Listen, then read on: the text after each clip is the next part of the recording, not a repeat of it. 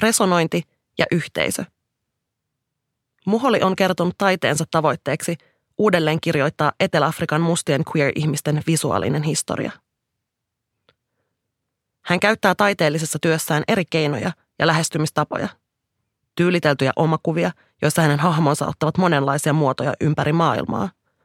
Muotokuvia muista mustan queer-yhteisön jäsenistä Etelä-Afrikassa ja raakadokumentaatiota tämän yhteisön merkittävistä tapahtumista.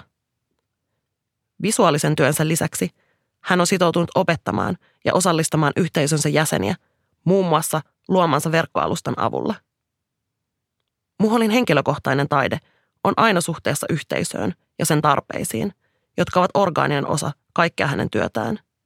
Muholin haastatteluissa on mahdotonta vetää rajaa taiteen ja vaikuttamistyön välillä, sillä hän puhuu työnsä yhteydessä aina laajemmista tasa-arvokysymyksistä ja monista eri tavoista kitkeä syrjintää. Muholin taiteilijuutta tutkittaessa nousee kysymys, millaisia paineita ja rajoitteita yhteisön tarpeisiin vastaaminen voi osaltaan luoda. Haastattelussaan Tate-instituutiolle In Conversation with Lady Phil, Muholi muun muassa pohtii, mikä on hyvä tai kannattava tapa tehdä yhteisötyötä.